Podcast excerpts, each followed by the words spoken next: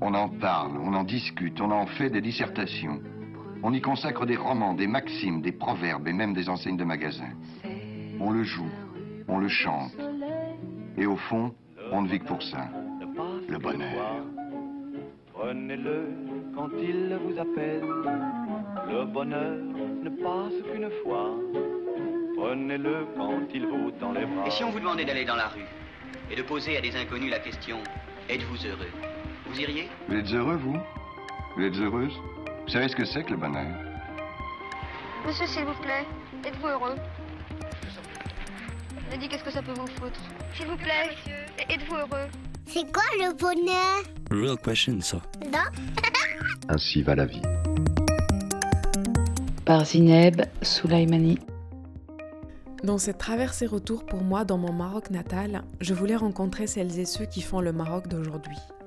Dans la préparation de cette traversée, qui a permis le projet d'Ainsi à la vie, en portrait croisé entre les deux rives de la Méditerranée, entre la France et le Maroc, j'ai adressé une longue tirade à mes interlocuteurs pour me présenter, présenter mon envie et solliciter leur rencontre. Sur place, il y a l'imprévu, il y a les rencontres spontanées. À Marrakech, ce fut le cas pour plusieurs personnes dans Yamou, Plusieurs conversations m'ont amené à lui et il devenait impensable de ne pas le rencontrer. Nous nous sommes donné rendez-vous à l'Institut français de Marrakech où se clôturait le Festival international de danse contemporaine En Marche. Face à la montagne ocre trempée dans la lumière chien et loup printanière, entouré de jeux d'enfants, nous avions une heure pendant les balances des musiciens pour faire connaissance.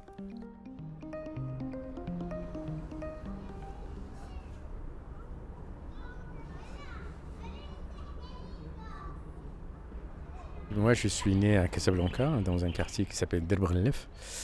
Et je, donc, je suis né, j'ai grandi euh, dans ce quartier jusqu'à ce que j'ai eu mon bac.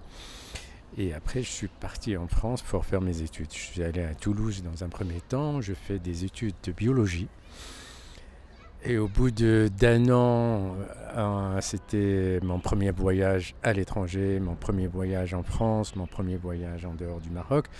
Et je me suis retrouvé avec plein d'informations à assimiler d'un seul coup. Et plus mes études qui étaient très prenantes, j'étais un petit peu... Euh, euh, je n'avais pas assez de temps autour de moi pour explorer cette société nouvelle, ce, milieu nouveau, ces, ces choses-là. Et donc, au bout d'un moment, j'ai arrêté ces études de biologie et je suis allé vers des études qui me paraissaient à l'époque les plus adéquates pour comprendre le monde qui m'entourait et c'était des études de sociologie.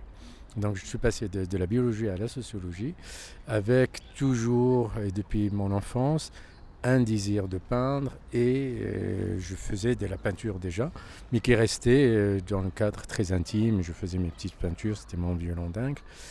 Et progressivement, dans mes études de hum, sociologie à l'université, j'ai commencé à prendre des cours de dessin, des cours d'histoire de l'art, en parallèle avec mes, études de, sociologie.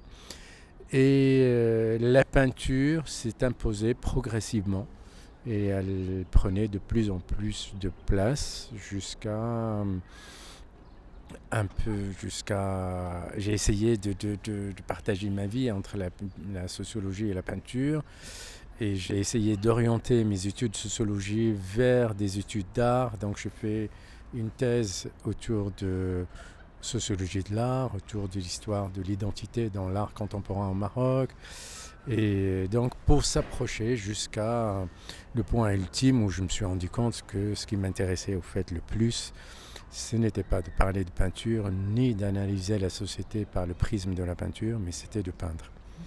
Et c'était le début d'une longue euh, histoire. Comment vous, vous avez euh, rencontré euh, la possibilité, bah, peut-être de la regarder, mais aussi de la faire? Qui vous a donné le premier pinceau? En, voilà, en vous disant, vous pouvez le faire, vous pouvez y aller Au fait, je, ça, je ne peux pas répondre avec précision. Ce que je sais, c'est que j'ai toujours eu, depuis petit, j'ai eu dans un premier temps, bon, le quartier dont je parle, c'est Delbrelef, on, on, avait des bouts de charbon, on écrivait sur le mur.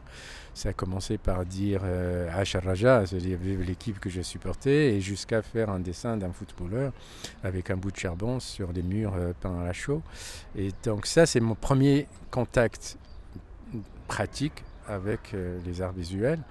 Et c'est comme ça que j'ai commencé. Puis après, progressivement, j'ai commencé à, à dessiner les copains, à dessiner, à recopier des peintures. Et puis, je me souviens, mon frère aîné, je ne sais pas pour quelle raison, il avait euh, trouvé une, peinture, euh, une reproduction d'une peinture hollandaise avec où on voyait un pré, un arbre, une, une paysanne avec une vache. Et c'était la peinture qui traînait dans notre petit salon.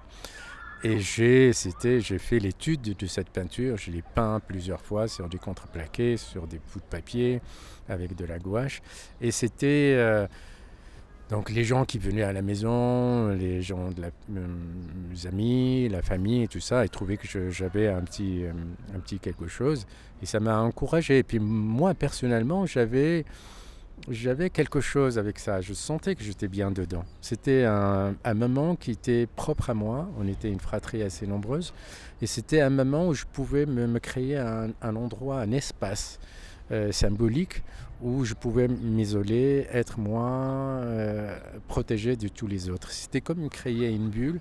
Peindre, c'était créer une bulle qui me permettait d'être moi et d'évoluer de, à ma guise et en dehors de la, du groupe familial ou de, ou de la société d'une façon globale. C'est difficile d'être soi dans le groupe?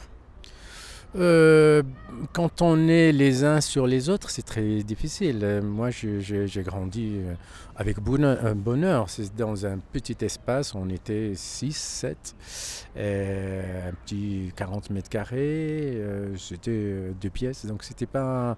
On ne pouvait pas avoir des, des moments intimes, mais comme tout l'environnement était comme ça, je ne sentais pas le besoin. Mais je sentais quelque part que m'offrait la peinture qui était de, de m'exclure du groupe le temps, un temps choisi. Et ça, c'est la peinture m'a offert cette possibilité. Et puis, il y a aussi le, dans la peinture, il y a une écriture, il y a quelque chose que je ne savais pas nommer à l'époque et que progressivement, avec le temps, je me suis rendu compte que c'était j'étais en train de me dire, j'étais en train de, m'exprimer, de dire un peu des choses à moi, et qui ne sortaient pas par des mots, mais qui, trouvaient cette, formulation qui, me correspondait très bien. Le, le, mot est tabou dans la culture marocaine et le fait d'avoir trouvé notre médium libère un peu plus pour vous? Le... Non, c'est simplement, je ne savais même pas. Je, m'exprimais sans savoir ce que je voulais exprimer. C'était juste les choses qui jaillissaient tranquillement et que la peinture offrait cet espace un peu, d'une part, d'une forme d'épanouissement personnel, une façon aussi d'exutoire de, de, choses, et puis aussi cette, ce moment de solitude. Il n'y avait pas de euh, j'ai eu la chance de grandir dans un milieu où beaucoup de choses étaient possibles. Euh, je n'ai pas senti comme un, ce milieu comme un enfermement, mais c'est simplement par la loi du nombre. On était nombreux dans un petit espace et la peinture permettait, me permettait de, d'être ailleurs, euh, l'espace d'un maman. Et j'avais une maman qui était très complice et donc elle me gardait soigneusement comme si c'était des chefs-d'œuvre absolus, tous mes petits dessins et tout ça. Et c'était un moment de bonheur que je partageais aussi avec ma mère.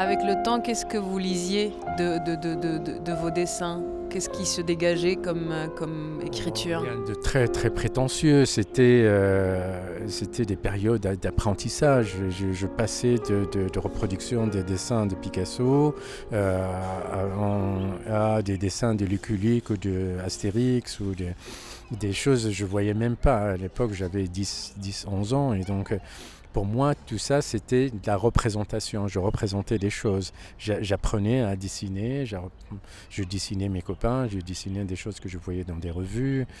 C'était pas à cet âge-là. C'était, je parle quand j'avais 10, 11 ans. Euh, plus tard, c'est compliqué un peu, mais euh, sur le moment, c'était ça. C'était découvrir un peu comment représenter, comment dessiner, comment peindre, comment avec les moyens de bord. Il est particulier, ce Darbrellef. Il est, euh, c'est, un, quartier assez spécial parce que c'est un quartier populaire, mais qui avait l'avantage d'être euh, en plein centre. Donc on pouvait faire beaucoup de choses à pied, on pouvait, on pouvait aller à la plage, on pouvait aller au stade de sport, on pouvait aller au centre-ville, on pouvait... Voilà, et puis aussi par le fait qu'il était euh, central, il y avait quelque chose euh, qu'on appelle maintenant une mixité sociale dans les écoles que j'ai fréquentées. J'ai fréquenté des gens qui venaient d'autres quartiers, mais l'école et le collège nous réunissaient. Donc j'ai pu voir un autre Maroc, un autre type de casa, d'autres façons de vivre, des gens au sein de l'école et du collège. Et en même temps, quand on grandit au Maroc et surtout à Casa, c'est difficile de pas faire du foot ou regarder du foot ou, euh, aller faire du foot ou aller partager du foot. Absolument. Je pense que c'est pas uniquement à Casa, je pense que ça devient maintenant mondial. C'est difficile de grandir à Alger ou à Tunis ou à, même à Bordeaux ou dans le 93. Euh, D'une part, s'intéresser, c'est un passage obligé. Euh, donc, moi, j'aimais bien ça et j'étais Rajaoui. Et, donc c'était, même si je jouais pas, j'étais supporter du Raja, mais je n'étais pas. Je me suis rendu compte que je faisais ça plus par mimétisme. Profondément, je ne suis pas très sport, je ne suis pas très foot. Mais c'était euh, voilà, c'était c'était la religion de l'époque et tout le monde y passait. Et mes frères, ils étaient un petit peu snobs par rapport au sport. C'était l'époque où il fallait plus cultiver l'esprit que le corps. Et euh, donc ils m'ont un peu peut-être contaminé et puis je me suis désintéressé du, sport, je me suis désintéressé du foot et tout ça pour aller vers des choses un peu qui étaient euh, la peinture, des choses, la lecture, un peu des rencontres avec des gens qui peuvent me raconter des choses intéressantes.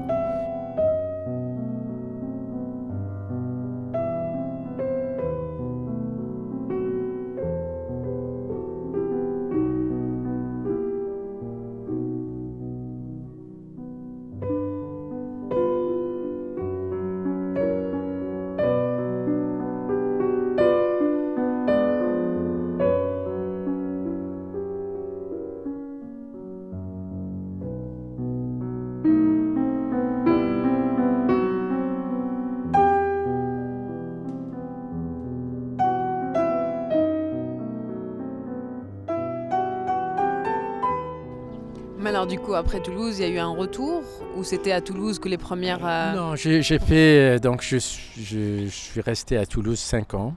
J'ai fait donc euh, 4 ans de sociologie.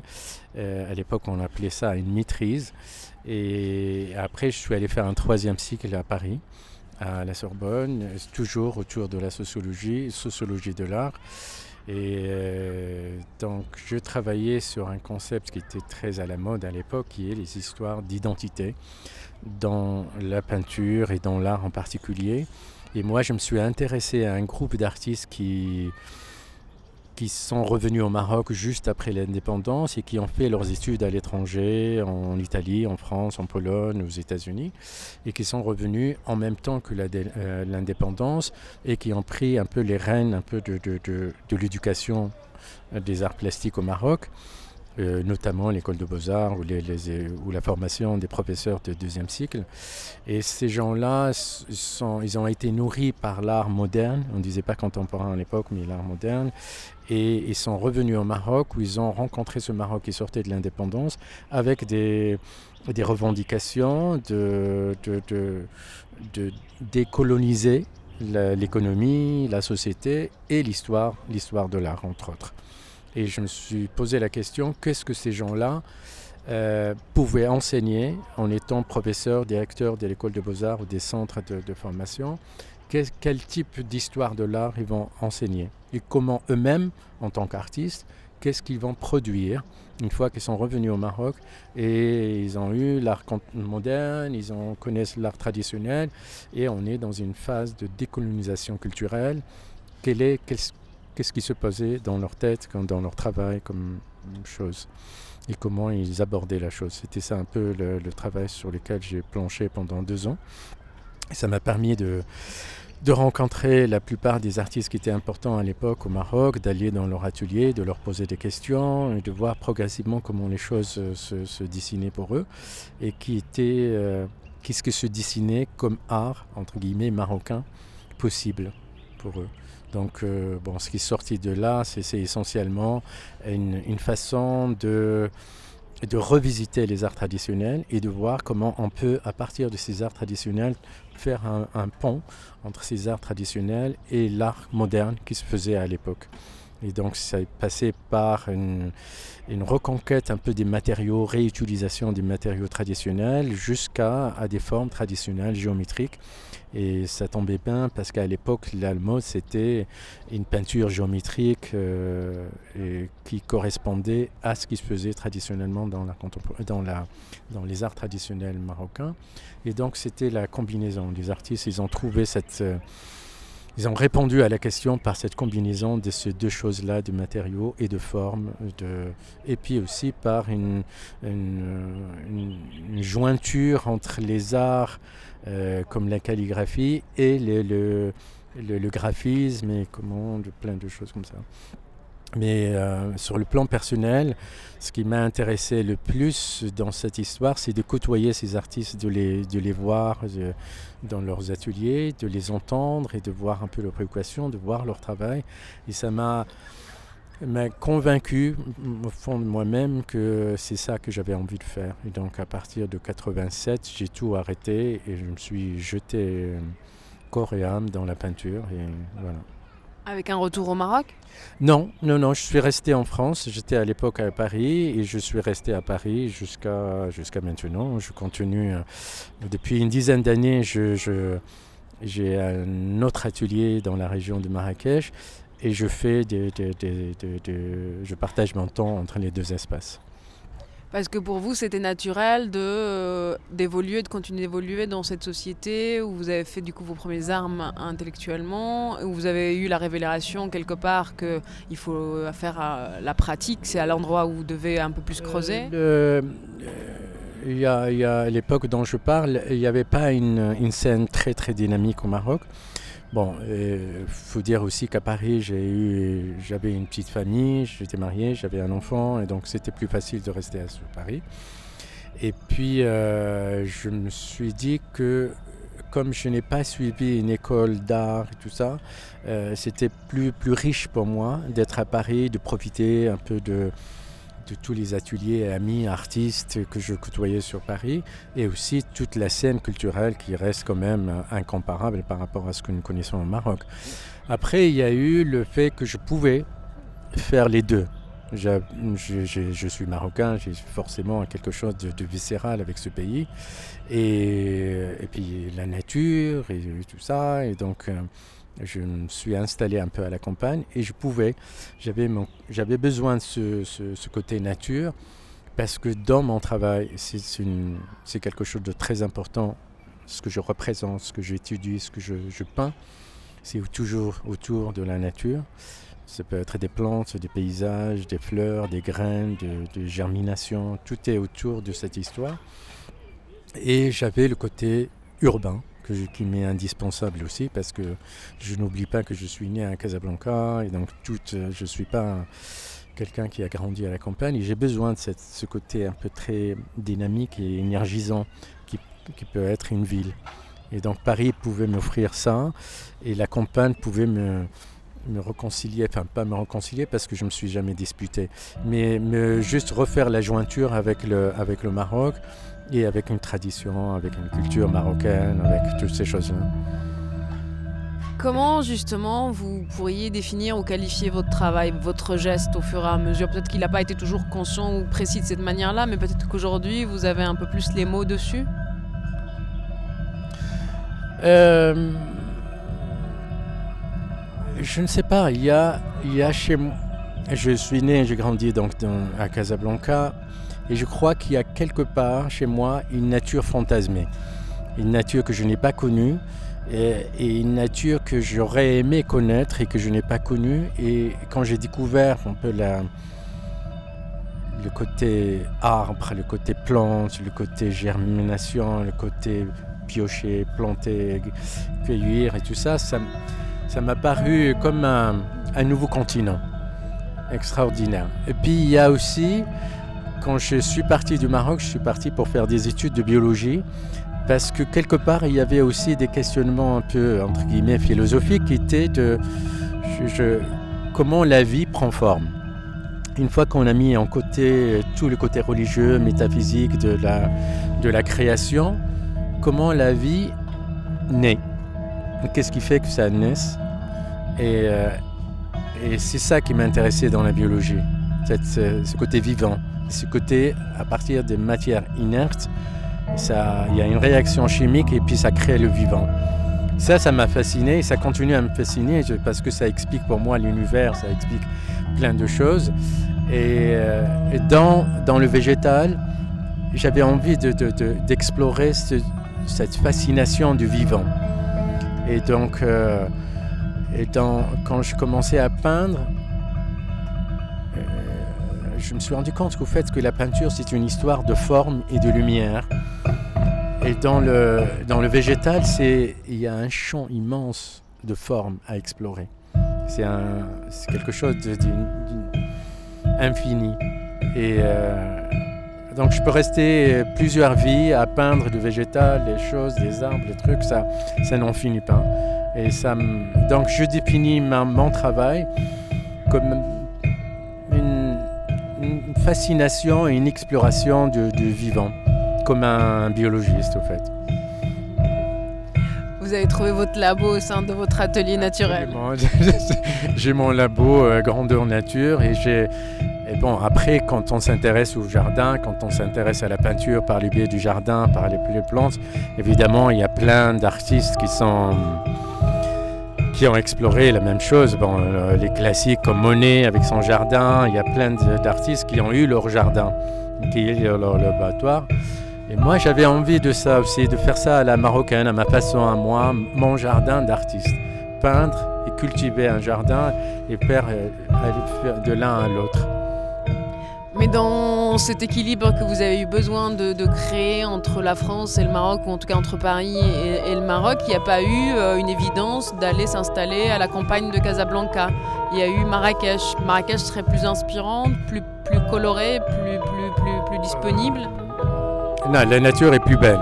Moi, je suis fasciné par les montagnes. Il y a toute la chaîne de l'Atlas, en ce moment, c'est euh, enneigé, il y a beaucoup d'eau, c'est loin de pour trouver un espace euh, euh, agréable autour de Casa, il faut sortir, euh, il faut aller très très loin. Et c'est très très urbain, c'est une mégapole, c'est pas possible. Marrakech, en une demi-heure, ça y est, on est au milieu de nulle part. J'ai de la chance d'avoir un atelier où j'ai 360, je vois pas, je vois pas de traces humaines, quoi. à part les arbres qui ont été plantés, mais il n'y a pas d'habitation. Et ça, c'est ce que je voulais. Je voulais quelque chose qui soit un peu très agréable à regarder partout où je pose mes yeux. Euh, autour de Casablanca, c'est pas évident. Et puis il y a une lumière extraordinaire. Et puis aussi la, ville de Marrakech. Elle est, c'est une petite ville, elle est, reste un peu à taille humaine. Et donc quand j'ai besoin de venir rencontrer des gens, voir des spectacles, c'est facile, c'est agréable, il se passe beaucoup de choses. Donc c'était un très bon, euh, un très, très bon compromis en fait. Euh, Marrakech avait le parfait CV pour moi. Et qui achète? Alors, c'est euh, les institutions, les banques, les, grandes boîtes. Et puis après, il y a hum, les particuliers. Beaucoup de gens, des gens qui ont, qui ont les moyens. au début, ils achetaient pour décorer leurs murs, et puis après, ils se sont rendus compte que ça, ça raconte une histoire. Donc, ils ont commencé à s'intéresser à cette histoire, et donc, ils deviennent un peu éclairés. Et puis après, il y a un troisième public qui s'est rendu compte que ça peut rapporter beaucoup d'argent parce qu'il y a des artistes qu'on pouvait acheter il y a 20 ans pour 3000 dirhams et maintenant ça vaut 1 million de dirhams. Donc il y a aussi ce public-là qui est à l'affût des bonnes affaires. Et puis bon, il y a les, petits amateurs. Donc il il y a un public d'acheteurs. C'est plutôt, ça marche mieux au Maroc ou en France? Euh, ça marche pour les deux, euh, mais ici j'ai un public qui est un peu plus régulier. Donc je sais que quand je fais une exposition à Casa, je, vais retrouver, euh, on va vers des valeurs sûres un peu par rapport à un public.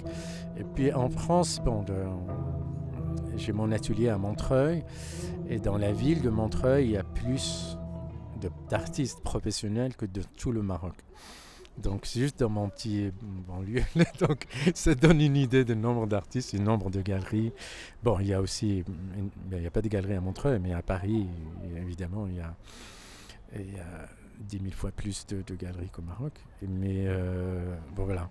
Euh, ici, ça reste quand même les artistes professionnels on n'est pas très très nombreux. Il y a beaucoup de place encore pour beaucoup de gens, pour toutes les générations à venir. Et puis il y a aussi un public qui est en train de se former aussi d'amateurs d'art qui est en train de se faire. Donc par rapport à tout ça, euh, nous vivons une période assez heureuse sur le plan art plastique.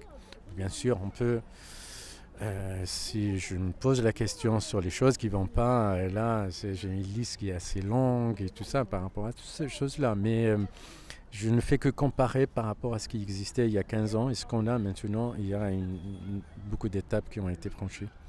On essaie un peu la liste des choses qui ne vont pas? Ben, Les choses qui ne vont pas, on n'a pas encore, malheureusement, on a un vivier d'artistes extraordinaires on a des acheteurs, on a plein de, on a tout ce qu'il faut pour que ce pays devienne une plateforme réelle, de, un hub de, des arts plastiques dans, la région, euh, soit Maghreb, soit Afrique et tout ça.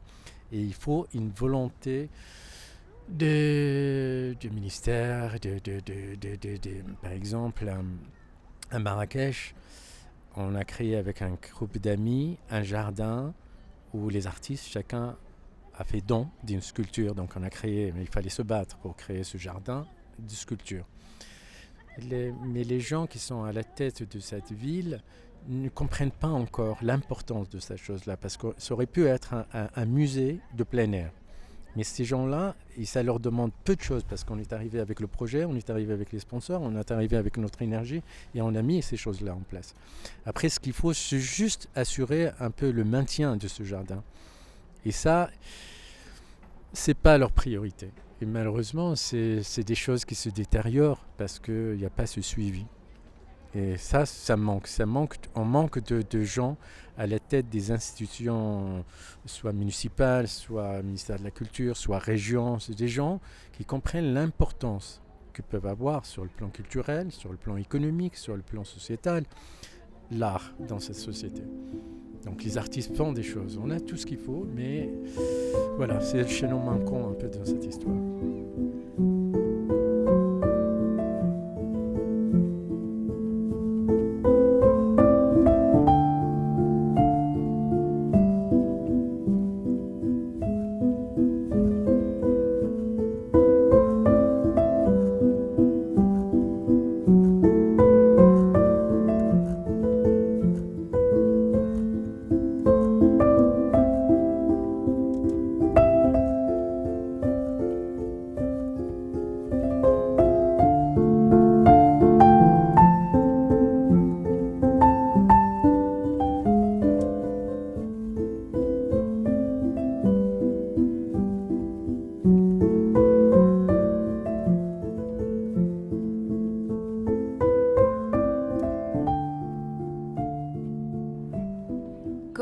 Se passe une journée type pour Yamou Ils sont assez euh, simples. En fait, je suis quelqu'un de très matinal. Donc je me lève très tôt et je commence, euh, je, prends mon petit déjeuner, je vais à l'atelier. J'ai la chance d'habiter dans l'endroit où je travaille. Je travaille jusqu'à midi, après je, voilà, je, déjeune, je fais une petite sieste et je reprends l'atelier. Et puis bon, ça c'est quand il n'y a pas ni visite d'atelier, ni petites choses à faire à l'extérieur. Voilà, ça se passe ma journée. Hein à l'atelier. Et puis après, le soir, je fais un peu mes courriers, j'envoie des trucs, je, je bouquine, je regarde un film, je bois un coup. Voilà. Très, très simple. Et, euh, un jour sur deux, je fais une petite marche euh, pour aller me, dégourdir un peu et puis aussi voir des choses que je fais des petites marches euh, juste pour découvrir des choses. Je vois un peu comment un endroit. Là, j'ai découvert il n'y a pas très longtemps une petite marche où j'ai vu un figuier extraordinaire. Et en le regardant, je l'ai photographié et tout ça. En plus, on est dans la période où, il n'a pas de feuilles. Donc il y a des lignes qui m'intéressent énormément. Et donc je pense que ça peut donner une, nouvelle série dans mon travail, quelque chose comme ça. Par quoi, justement, vous êtes nourri? Qu'est-ce qui vous inspire et, quelles ont été euh, les, nourritures intellectuelles, artistiques, humaines euh, marquantes dans votre parcours? La nature, dans le premier temps, et puis après, beaucoup d'artistes. Qui, euh, il y a eu Rothko, il y a eu Monet, il y a eu de Konin, il y a eu Tapiès, il y a eu Sharqawi, il y a eu Gharbawi, il y a eu euh, plein d'artistes comme ça. Je ne peux pas tous l'énumérer, mais chacun a apporté quelque chose à mon édifice et ça ils sont tous dans ma, bibliothèque euh, cérébrale et rêver. Et euh, sans me rendre compte, parfois, il y a quelque chose qui sort, ils disent tiens, voilà, ça c'est un clin d'œil à un tel qui est ressorti, ou c'est voilà, c'est une petite rencontre. Euh, c'est ces artistes, c'est aussi des artistes vivants avec qui on passe des soirées à discuter, à boire des coups, et puis au fur et à mesure, il y a quelque chose qui sort un peu, qui nous oriente vers euh, des choses. Il y a des rencontres avec des gens qui ne sont pas artistes et qui, par leur vécu, par leur travail. J'ai eu euh, deux ou trois amis écrivains qui m'ont beaucoup touché humainement parce, parce qu'ils écrivaient, parce qu'ils disaient, parce que la façon dont ils vivaient, ou par le sacrifice qu'ils ont fait pour ce pays, ou pour la culture en général, ou pour juste pour l'humanité. Et, c'est des gens, voilà, quand on, quand on les côtoie, quand on les voit vivre, ils nous font grandir. Ils nous empêchent d'être euh, stupides ou, voilà. Comment et par quoi ça passe? Ça passe par une exigence. De, quand je les vois, ils deviennent comme des... Eux, s'ils m'entendent, ils vont, ils vont sauter au plafond parce qu'ils n'aiment pas ça. Mais pour moi, ça devient comme des, comme des modèles un peu de... de, de euh, par leur exigence vis-à-vis de leur travail, vis-à-vis de leur, euh, le, type de vie qu'ils ont choisi en accord avec leurs euh, idées, avec leur, euh, ce qu'ils croient, comment ils ont envie que ce monde bouge, comment ils voient les échanges avec les autres, comment ils voient leurs relations humaines, comment ils les voient. Et puis ils avaient cette exigence et ce qui, ça les obligeait à choisir des chemins qui n'étaient pas les plus faciles. Et euh, alors qu'ils auraient pu, comme tout à chacun, aller vers la facilité et fermer les yeux sur beaucoup de choses. Et quand je vois les sacrifices qu'ils ont faits, j'ai pas envie de rentrer dans les détails parce que ça, ils n'aimeraient pas que je parle d'eux de cette façon-là.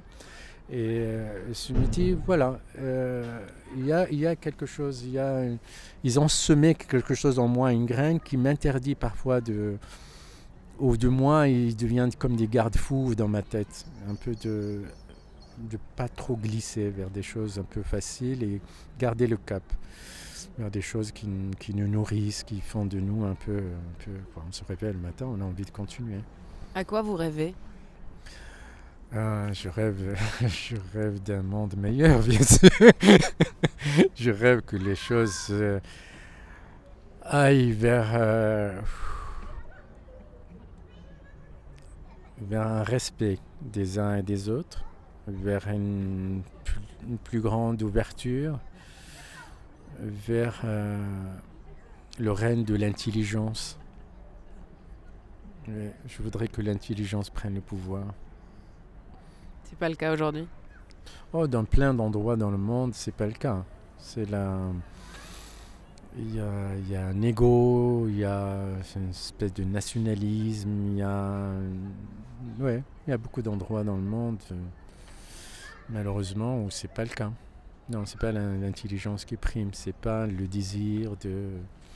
On connaît un peu toutes les recettes pour que le monde soit mieux que ça, mais on ne veut pas les appliquer euh, sur le plan des échanges entre les humains, sur le plan des échanges économiques, sur le plan de l'environnement. On verra tous les dégâts qu'on est en train de faire. On sait, tout le monde sait comment les choses qu'il faut éviter, mais on ne les évite pas parce qu'on a une vision à court terme et on, est égoïste et on ne voit pas plus, large. On ne pense pas à toutes les générations futures.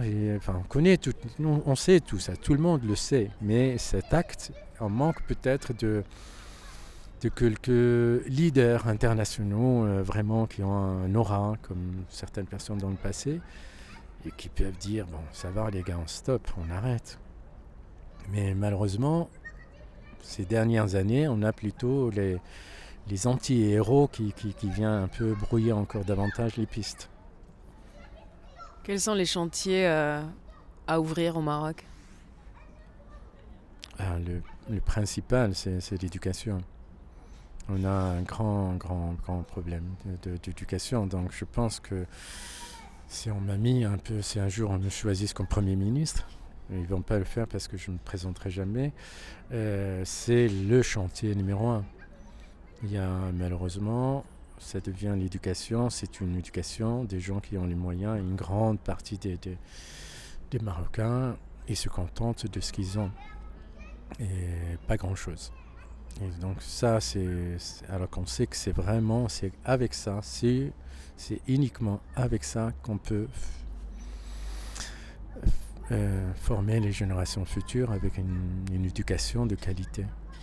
Et le Maroc ne peut pas se développer d'une façon euh, riche et heureuse sans ça, parce qu'avec cette éducation, on peut réduire cette, ce- creux entre les gens qui ont les moyens et ceux qui n'ont pas les moyens dans ce pays.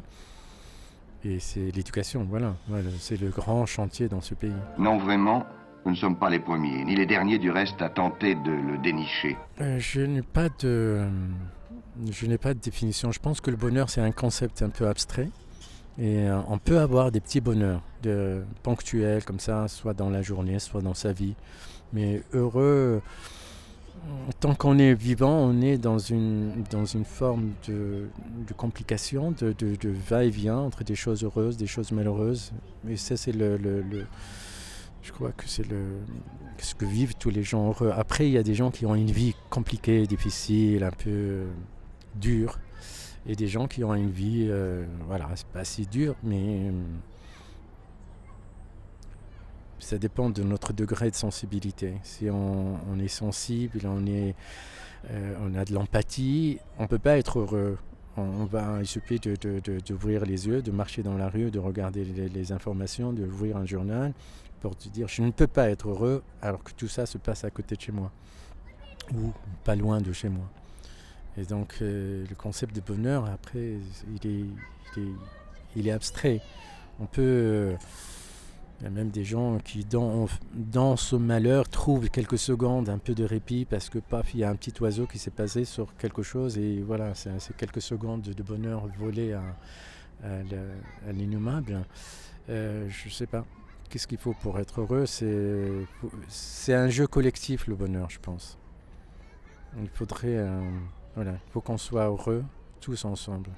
Sinon, on, va voler quelques minutes de bonheur par jour ou par mois, ça dépend du lot de chacun. Merci Yamou de votre confiance spontanée dans le partage de votre vision et de votre pratique. Nous prendrons exemple sur Yamou et nous restons dans l'équilibre entre la France et le Maroc. Mais cette fois-ci, nous irons à la rencontre de la France de retour au Maroc. Au prochain épisode, nous serons avec Brahim, de retour pour 4 ans dans sa Casablanca natale. Puisqu'il faut être quelque part, puisqu'il faut en faire quelque chose, puisqu'ainsi va la vie.